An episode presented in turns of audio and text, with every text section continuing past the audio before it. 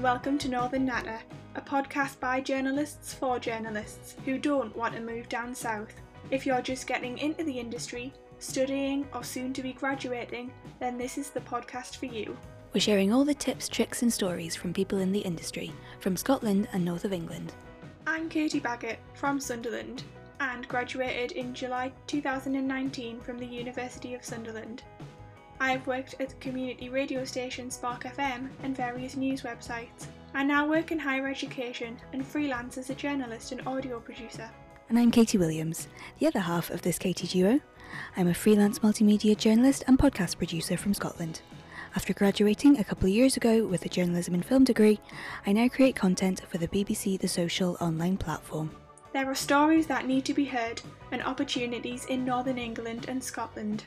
And we want to find out how we can get them. Because we don't want to move to London.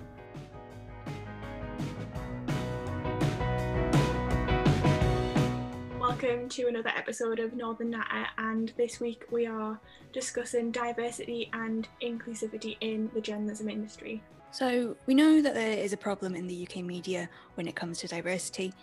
We sit here basically each week and discuss how London can form a bubble and potentially stop us from getting jobs, although we're proving it can't.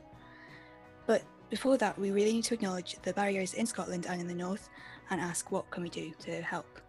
So this week we are joined by Evie Muir, Ellis Palmer, and Rupa Muka. So if you'd all like to kind of introduce yourselves, a bit more about you guys, that would be fab. I'm Rupa. I'm currently a, a, director of people and development at the firm that I work in. I'm also an employment lawyer by background. Um, so for anyone who's wondering why I'm on this podcast, I'm also a radio presenter, um, and I've worked in radio for 25 years or so. Um, so that that's where my kind of interest comes in in respect of what we're going to discuss today. The areas of diversity and inclusion are basically part and parcel of my career um, as an employment lawyer. That's obviously something that I've done my whole career, and I'm now director of people and development. So I deal with that for um, everything in my firm and I head that up um, and the diversity lead in the firm. So uh, I'm looking forward to having a really interesting discussion about how the equality, diversity, and inclusion stuff works in media um, because I've got personal experiences of that, but also from a professional angle. I'm, I'm always really keen to explore that further. So, really looking forward to having a, a good discussion today. That's great. What about yourself, Evie? Evie, our pronouns are she and her, and um, I am a domestic abuse specialist by trade. Um, with that comes specialism of anti-racism, racial justice, um, diversity, inclusion, and that is integral to the work I do outside of journalism. And I'm now a community manager at Restless Network.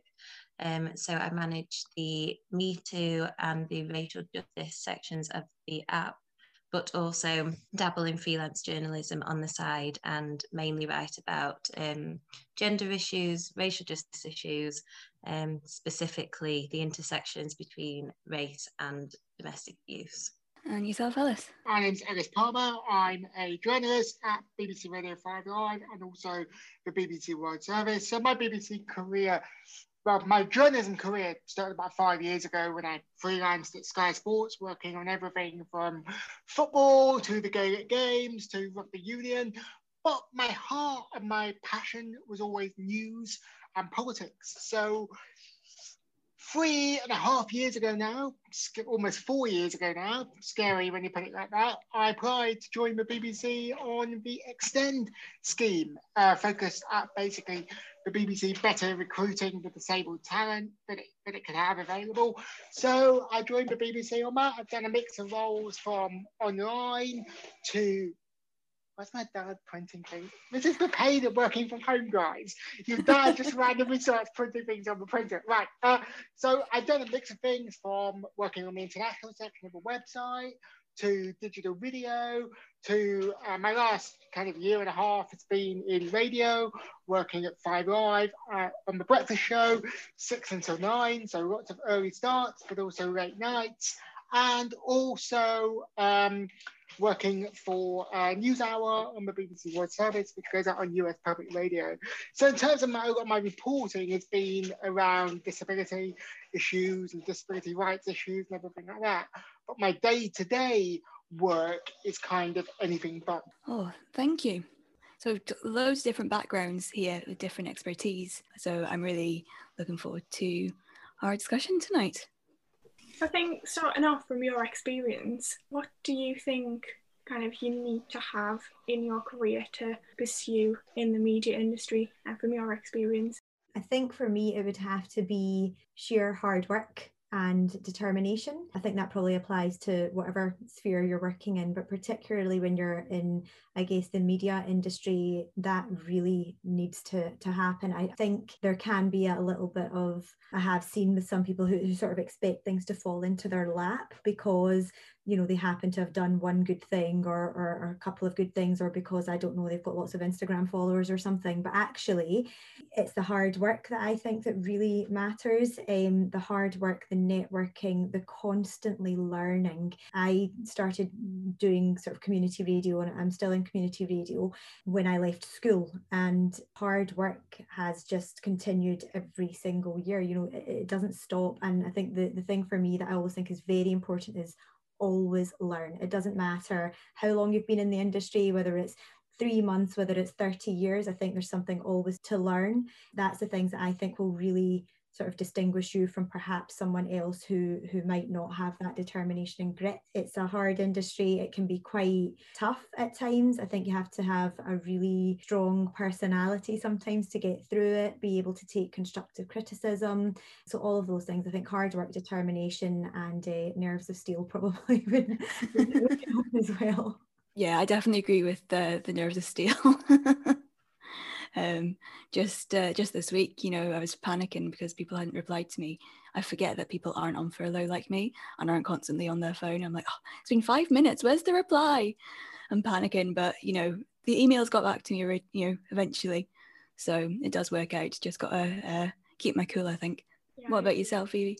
So I was just kind of reflecting um, on my own kind of journey into journalism. It's kind of quite unorthodox, I guess, in the sense of I just stumbled into it through activism more than anything. So my relationship with journalism really coincides with the social justice work I do outside of my writing, as opposed to having pursued it through university, through qualifications, I often see people kind of tweeting about the courses they're doing, and it's quite overwhelming to see because you just realize the kind of hard work people have put in to get in the roles that I've kind of stumbled upon really and have been fortunate enough to to find.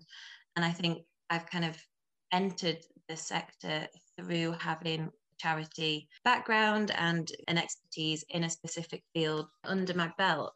So when people have asked me for advice on how to get into journalism and what you need, I've essentially always said something along the lines of a passion, and that passion can be then what you specialize in, what you hone in on, as opposed to being a jack of all trades and reporting on anything. There's a real beauty in knowing about something that you're really passionate about and dedicating your time and energy into that and then being the expert voice on that. I think having that self-awareness and whether or not you're the best person to talk about a particular issue whether you can actually pave the way for an opportunity for someone else to have the opportunity to speak and kind of the humility to recognize that yeah you're not as big as you necessarily think you are just because you've got loads of likes on one article you've got a really successful article you just might be the best person to talk about it at that point. and if not you might be the best person to offer space for someone else i'm just thinking from like obviously the, the job that i'm in now it's a lot about campaigns and activism but it's interesting what you just said evie about having that passion and then kind of seeing where you can go from there so whether you're asking an expert for a particular article or you just kind of like i don't want to use the term getting a quote but you, know, some people when they're writing articles don't necessarily think, oh, there's there's experts out there. They just kind of think, oh, they might know someone or have a source, and they'll just kind of go to that person for the first point of contact. So that's I find that really interesting what you've just said. Also, um, this part when you were talking about you know passing the mic over, which I think was really clear today, actually, with the BBC Woman's Hour situation, and you know that's not that's not an isolated incident either. You know those sort of situations have come up multiple times. And I think, it's just something that the industry need to really listen to. You know, you need to get someone who's who's felt it, who's been there to report on it, to give their opinion, not you know yeah, a middle-aged man talking about teenagers. I remember there was a piece I wrote for Restless was um, interviewing a survivor of sexual assault that happened during lockdown. The person in question was a service user from a previous organisation that I'd worked with, and an old colleague, an old friend, had been given me the contact for this person. Said she'd really like to have, a and they were from a East Asian Muslim family, and I went away and conversation with them to see if I was the right person to be interviewing them, to be showcasing their story as someone who is a woman of colour but not from that community. And they said that they would rather have someone that they knew that their support worker trusted than necessarily someone from the community. Being open to question and being open to take the step back is is um, a good way of showing that you have the best interests of that person at the forefront, really, who, whoever it is or whatever issue it is that you're trying to spotlight. I always say question everything, question everything all the time. And I actually never studied journalism. I've never even walked into a journalism class. I studied political science and Spanish in Birmingham. I'm in Barcelona, and then went into the masters in nationalism and current democracies, whilst kind of working freelancing part time at Sky. I, am not going to lie, that those, those days it was difficult. With days when I didn't make enough money in the job I did at Sky to even pay for the train fare back to, to Liverpool, if that makes sense. And that, that is sometimes a challenge, particularly when you're starting out in the industry, making enough money to make ends meet and making sure you've got those resources. I think that's a challenge that a lot of people face when, when they start out in the industry. One of the things that I always advise is particularly working at the BBC, we are a public service broadcaster, public service organisation, and ultimately you have to make content for a broad range of audiences. And sometimes that can be a real challenge because you've got your objective, say it might be a story about mental health, and then you've got a list of guests, and you know, you may try five or six guests who you think would be perfect, who are from um, diverse backgrounds, and they might not get back to you. And then there might be the guest who is the who is the kind of esteemed voice on the issue maybe who's very very open and very able to get back to you and everything like that. And ultimately you end up booking them as the contributor on the story which which is is sometimes a challenge. And you know a lot of my a lot of my job at World Service is being a, a generalist. So my, my passion is obviously Spanish and Catalan politics primarily. That's what I did my master's in, that's what my undergraduate was in. I never actually really addressed disability as an issue until actually I joined the BBC, which is kind of weird, really, in some ways. But, you know, as a wheelchair user, it is something that affects my everyday life and being able to get into the shop, being able to use public transport, being able to get around, whatever it may be. It's important to recognize that every, everybody's got challenges but everybody's got difficulties, but everybody's got things that they need to overcome, inequalities and inequities to resources. And ultimately, we are there. Some days it's to give voice to, to the voiceless, other days it isn't. Yeah, definitely. So, going on from that, how do you think that the industry then can be more accessible? We've already, you know, mentioned taking a step back, you know, letting someone else come in if they've got the expertise. What else do you think can be done in, in your in your viewpoint? Who wants to jump in? Two distinct barriers to entry. One is the traditional way into journalism, where somebody would study English literature or history or whatever it may be, and then end up in journalism. And I'd argue those those degrees in particular give people general skills about the world and general abilities about the world, maybe an ability to write or knowledge of history or whatever it may be but aren't necessarily always the most applicable to journalism. And that's the tr- very, very traditional way of doing things at BBC, that very few people who actually work as journalists study journalism.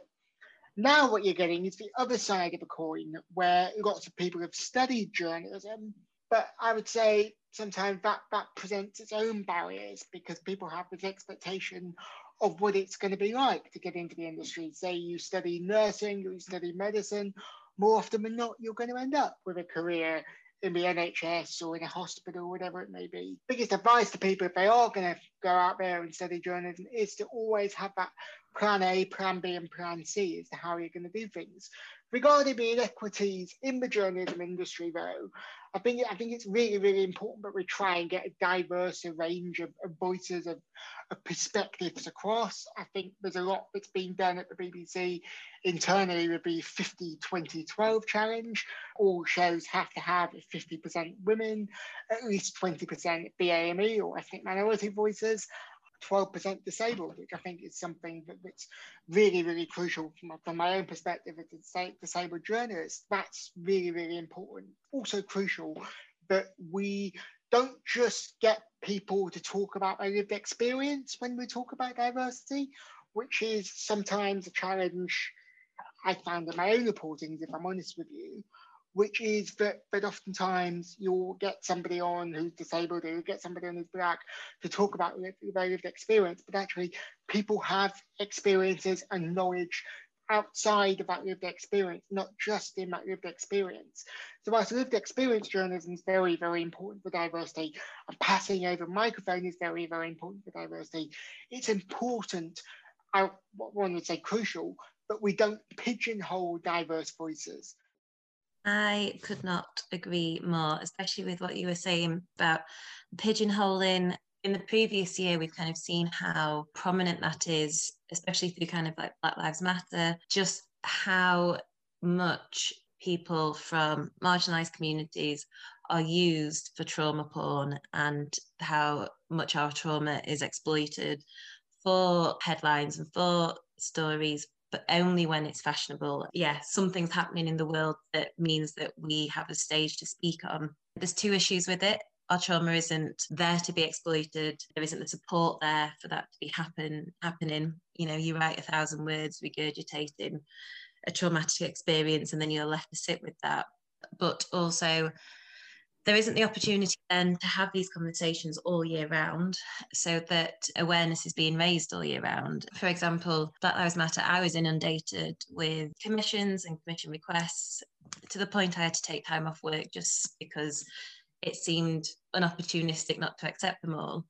And over the couple of months, particularly over Christmas, it's just not been a topic that people have wanted to commission as much as feverishly. The same with kind of domestic abuse. October's domestic abuse month, you get inundated. And it doesn't matter that there's loads of progress happening in the field. It doesn't matter that there's um, loads of, you know, things are being brought up in the House of Commons.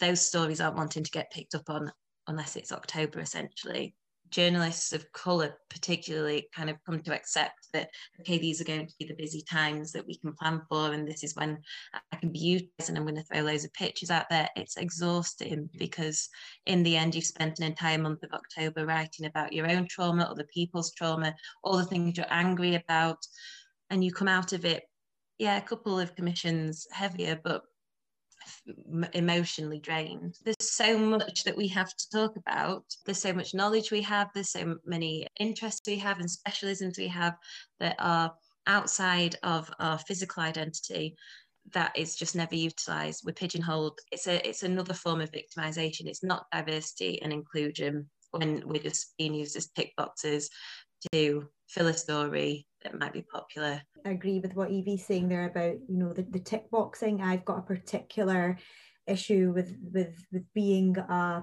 a tick box um, and I've always very openly anytime I've spoken about you know equality diversity inclusion I've been very very open about I would never ever want to be hired on the basis that I am helping someone tick a box because they needed someone in from a particular background. And I'm actually in charge of recruitment at the, the firm that I work in. And I've always been very, very clear that I will never employ someone on the basis that they are ticking a box. I will employ the right person for the job. We will do everything possible to make sure that we've done all the groundwork before that.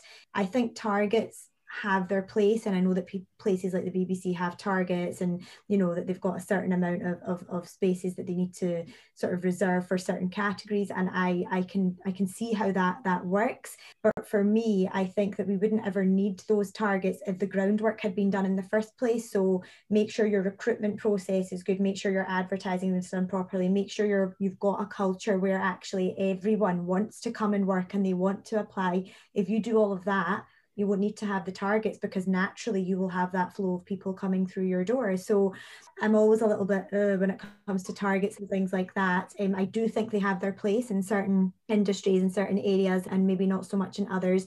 And the other thing that I found really interesting about what Evie was saying, so for example, Black Lives Matter, obviously huge everywhere last year, you know, and, and, and to, to this day, I had people coming to me asking me about it. And I very clearly had to say, I am not Black. So, how can I write about an experience which I have not been through? But, and then again, this is probably a completely other podcast, but I also have an issue with the acronym BAME Black, Asian, Minority, Ethnic. I mean, just within that, there are my experience is not going to be the same as Evie's, although we both fall in that same category. So I think that that sort of generalization and it's, it's lazy. That that's what gets me. It's the laziness of of people who think oh we need someone from a BAME background. We'll go and ask we'll go and ask Rupa about Black Lives Matter. I can tell you about being an ally but I can't tell you about much more than that. So I think all of these things are, are, are things that really need to be worked upon and it does take probably quite a brave person to actually say well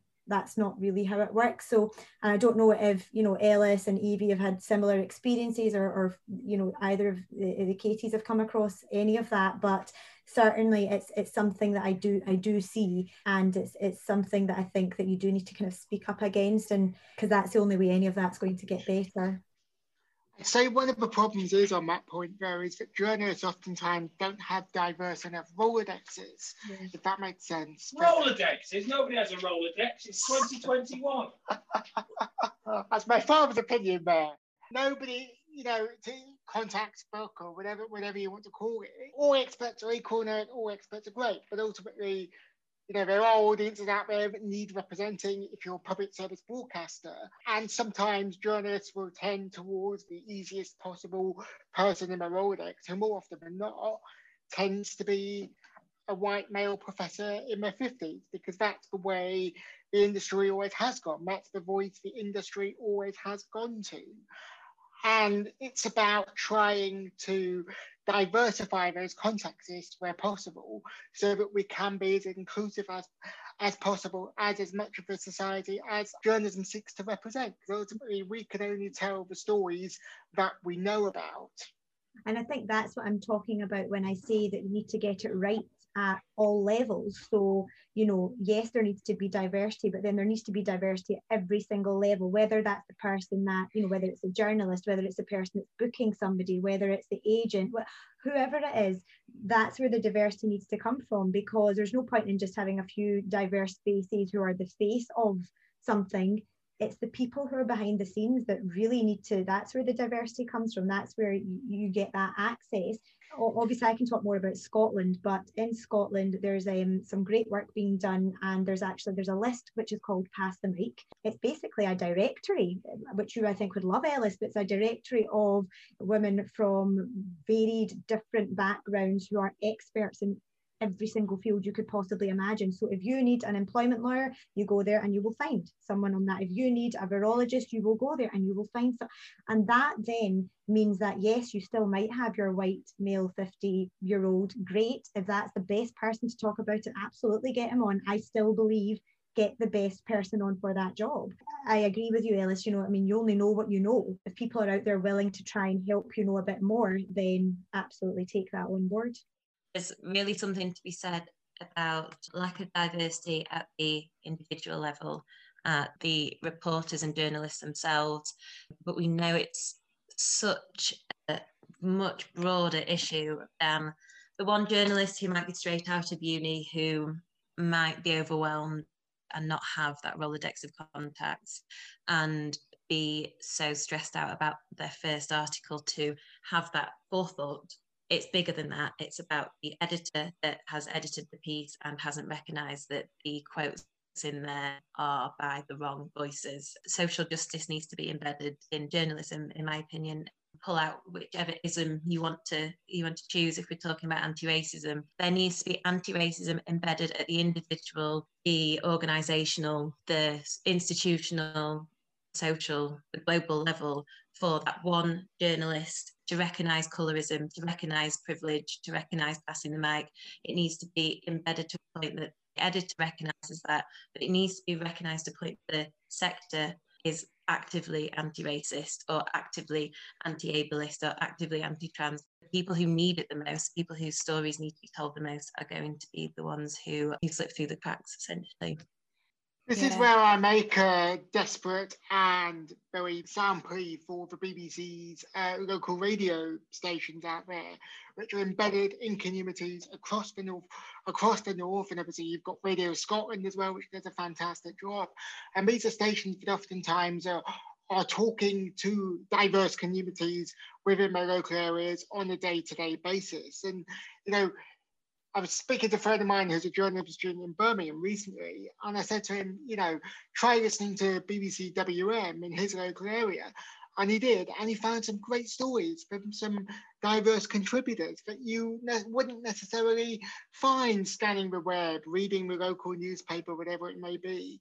Local radio stations, community radio stations, BBC, regional stations, whatever it may be, are an incredible asset to our communities across the north. And I think it's incredibly important that we recognise the opportunity that these can that these stations can give to communities who maybe sometimes don't have a voice. I think you you, you lose that link to your local community at the peril. I know, speaking personally, some best voices I found to get on Five Live and I found to get on my word, this on my World Service, but certainly on Five Live, have been people who've been on, you know, BBC Radio Warwickshire, who are diverse voice, a perspective that had, hasn't been really thought about, or somebody who's been on BBC Radio Sheffield. So listen to your, your local your local platforms, support your local community.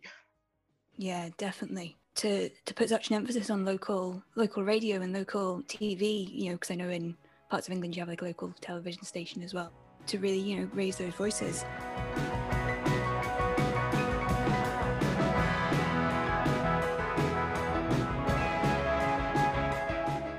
And did you all manage to have a look at the tweet I added on the document? I can read it out if that helps. Um, I suppose it will if it's a podcast and no one can see this. Um, Podca- podcasting is a visual medium after all, Katie. um, if it goes on YouTube, we'll put a little clip of it in. So basically, it was from uh, Mega Moan, and she quoted another tweet below. You know, I think it ties in to what you're all saying there. She says, if UK journalism was set up so that actual talent was nurtured, not bought confidence from certain backgrounds, a lot of us wouldn't need to spend so much of our time doing free mentoring and counselling, in brackets, on top of full time jobs and home life, to give others a chance. So I would just love to know your thoughts. I know you've pretty much touched on it, but if you've got any additional thoughts to that, because when I read that, you know, I just thought so many people will be able to relate to that from different backgrounds and coming from the Highlands, very small town, uh, low income background. You know, I was like, oh, that's true. You know, I've need, I've needed a mentor, but then it goes, be, you know, it goes well beyond that. So I would love to know what you guys think of that. Yeah, I really agree. I also love that the the tweet that she retweeted was by Mim Walker Khan, who um, I used to work with when I was 16 in Mm. Sheffield. So it was Oh, it was lovely to see. But yeah, it's it's so true. There's a feeling that you have to do more, work doubly hard, that the opportunities there aren't as available. On the back of what Ellis was saying, a really good example of someone who did do that, who of a of a publication who did do that, who found the value of finding regional voices was Black Ballad, which is quite telling because time and time again it is the um, specialist publications that amplify the voices of specific communities, in this case, the British Black community, that recognise the importance of amplifying voices across the country or going the extra mile. That's an issue in and of itself. It, it means that you know our communities are, are doing more than the mainstream, but it is a really good example of how to do it and to do it right. About 18 months ago, I went to do a piece as part of, I did a piece in Stoke, Stoke-on-Trent in the West Midlands, well, Staffordshire really, if you want to call it. I was Googling around, seeing what the stories were in Stoke, and I stumbled across some ONS data that showed that Stoke had gone from 4% uh, Black and minority ethnic communities to um, 24% of, of, their, of their communities being born outside the UK. And that made me think about that perspective and why those voices weren't being heard and you know, the general migration pattern. So I went and was able, as part of that project, to go and film a piece in Stoke-on-Trent with three women from diverse backgrounds uh, talking about why they came to Stoke-on-Trent, you know, because that's a lot of the problem. People oftentimes don't think there's opportunities outside of London, outside of the big cities, in smaller cities, in large towns, whatever it may be.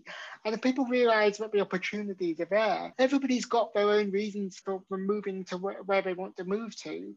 That decision where we live and how we live, I think I think is, is really, really important oftentimes to be expressed and that passing the microphone to get people to talk about those experiences and how that feeds into their identity is really really important. And i agree with with all of that. There's such a, a mix of of skills that you need.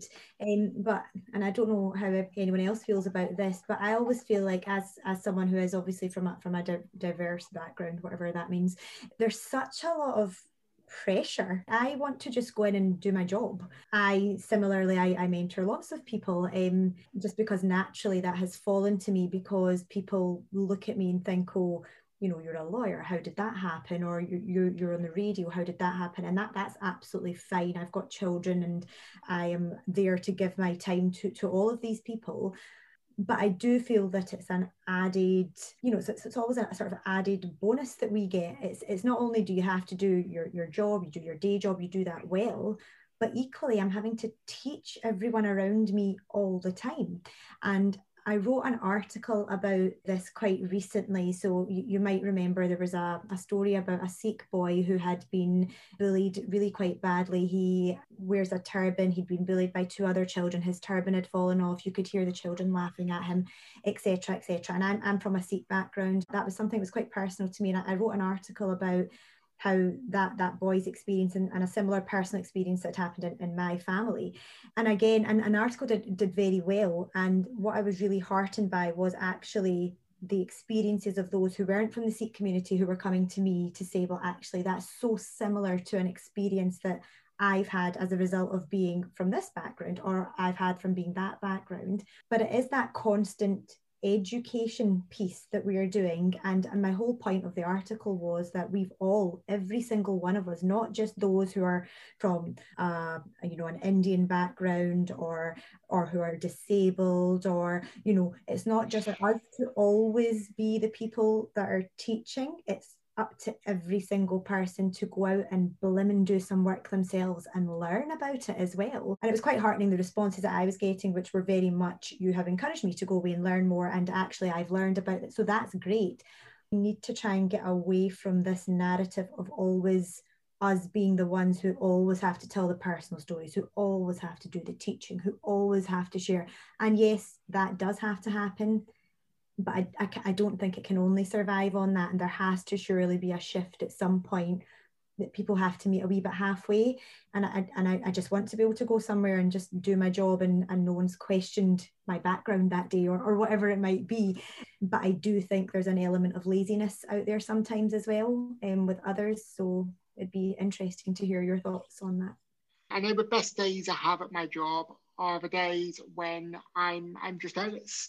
They're the days when I'm Ellis and I'm known for you know my, my, my Spanish and Catalan, or I'm known for platforming diverse diverse voices, or I'm known for you know Latin getting Latin American contributors, or finding people in Mozambique, or whatever it may be. And they're the days that I, I really, really value. And I think it's important that to use the phrase that you spoke about earlier on when it comes to passing the mic to contributors, it's also important that we pass the mic in terms of diversity uh, to, to our colleagues sometimes as well. That all the energy can't just be us, as you say.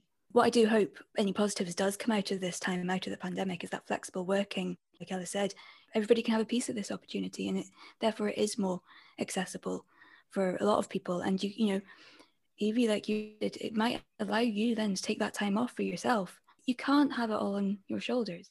I was just thinking from the conversation there, one of the reasons I went into doing journalism was because I wanted to talk to people and I wanted to listen to other people's experiences and working in community radio as a student was really like a really kind of important way to get into well I say get into the industry but like find your feet in the industry and you interview certain people and you you go through different topics but I think interviewing people and actually listening to people's personal experiences, whether that be in community radio, in commercial radio, or just kind of like freelance journalism is a different route to go down. If editors and journalists, I think it's really important to just kind of listen and actually see where other people are coming from. I think if people were a lot more open to actually sitting down, maybe the I don't know, 20 minutes, half an hour, and actually finding out what the person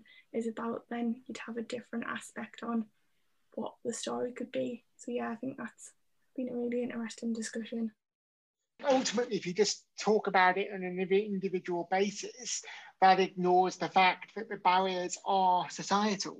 It's not an individual basis that, things are so inaccessible for disabled people. It is a, it is a societal problem and ultimately if you just say it is an individual problem then then you end up ignoring a, a lot of people's experiences and you end up going oh that's just one person's experience or whatever which i think is, is really important when it comes to journalism in the north and in scotland that we you know are able to to champion the communities and be solidaristic with people's experiences, not just go, oh, this is one individual's experience, but actually realize that every individual makes the collective, if that makes sense.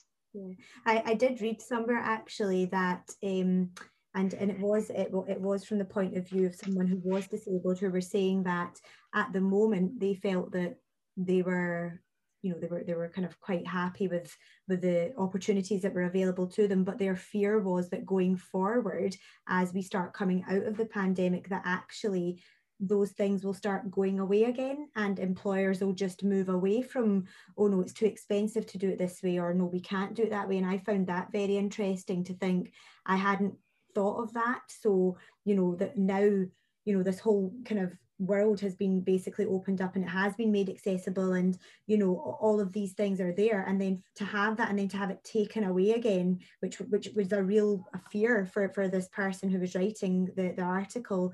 Um, and i just thought oh wow i i hadn't thought of that. And hopefully we won't be in that position. But i suppose that is something that potentially could happen i guess you know that oh, going forward, we'll actually know that was just for the pandemic, and now we're, we're all back to normal. So yeah, Alice, I can I can imagine that that those kind of issues do you know come up, and it, it is worrying to think about that. And yeah, you're right. There are these societal barriers that you know that, that do need to be fixed generally. I think just off the back of what you've all been discussing, I think it's it's more of a kind of political societal issue that obviously it needs to be discussed and there will be discussions. It's just on about when that'll be and who will be discussing that. But I think on the grounds of obviously the discussion we've had today and other discussions that'll be happening in the industry, if there's people there to speak about it and there's people willing to speak up about issues such as diversity and inclusion and disability and you know the list the list is endless. I think that's at the end of the day if people do speak up and speak up in the right way, then that's kind of more beneficial than not speaking up. And and force you know enforce action. You know, it's the people at the top that need to put these in place. In terms of whether or not the pandemic will bring about better opportunities. Kind of reflected on it in the sense of, I wonder if kind of the role I got at Restless um, would have been available if we weren't, to me anyway, if we weren't working remotely under normal circumstances. But even saying that, um, whether it's been freelance work or part time work or full time work in the past year, it has been a constant battle of having to advocate for myself from a mental health point of view. Um, um, but who's constantly had to kind of advocate for reasonable adjustments from that respect in the workplace. That has only gotten worse in my experience during the pandemic. I can see it from both points of view. I think that there will be some people, you know, so I, I think it just really does vary. But certainly the statistics are showing that actually people are now working longer hours um, than they ever were before because there's not that switch off. So I, I always just think every single individual, you cannot comment on you know a, a generalization it has to be every single individual will have their own issues their own circumstances whether you're on furlough, I'm on furlough, whoever, you know, it, it's going to affect everyone individually. So it's it's a really, really difficult time right now. And I just think we all need to take a wee step back and just really be much nicer to ourselves and I think to, to, to each other, everyone around us. Guys, I'm quite aware of the time. Put your handles in the comments. Well, thank you so much, and I hope you have a good night. Lovely to meet you all. And lovely to meet you. Thank you. I you. think we've given you enough content for about five podcasts, uh, Katie. So uh, I do apologise profusely. Whoever's got to edit. Yeah, that's Kate, that's Katie Baggett's job this week. Bye. right, cheers. Thanks so much for joining us. And why not give us a follow on social media over at Northern Natter? We're on Twitter, Instagram, Spotify, and Google Podcasts. Don't forget to share and follow us to keep up to date, and we really appreciate the support. So, for me, Katie Williams, And me, Katie Baggett. this is Northern Natter.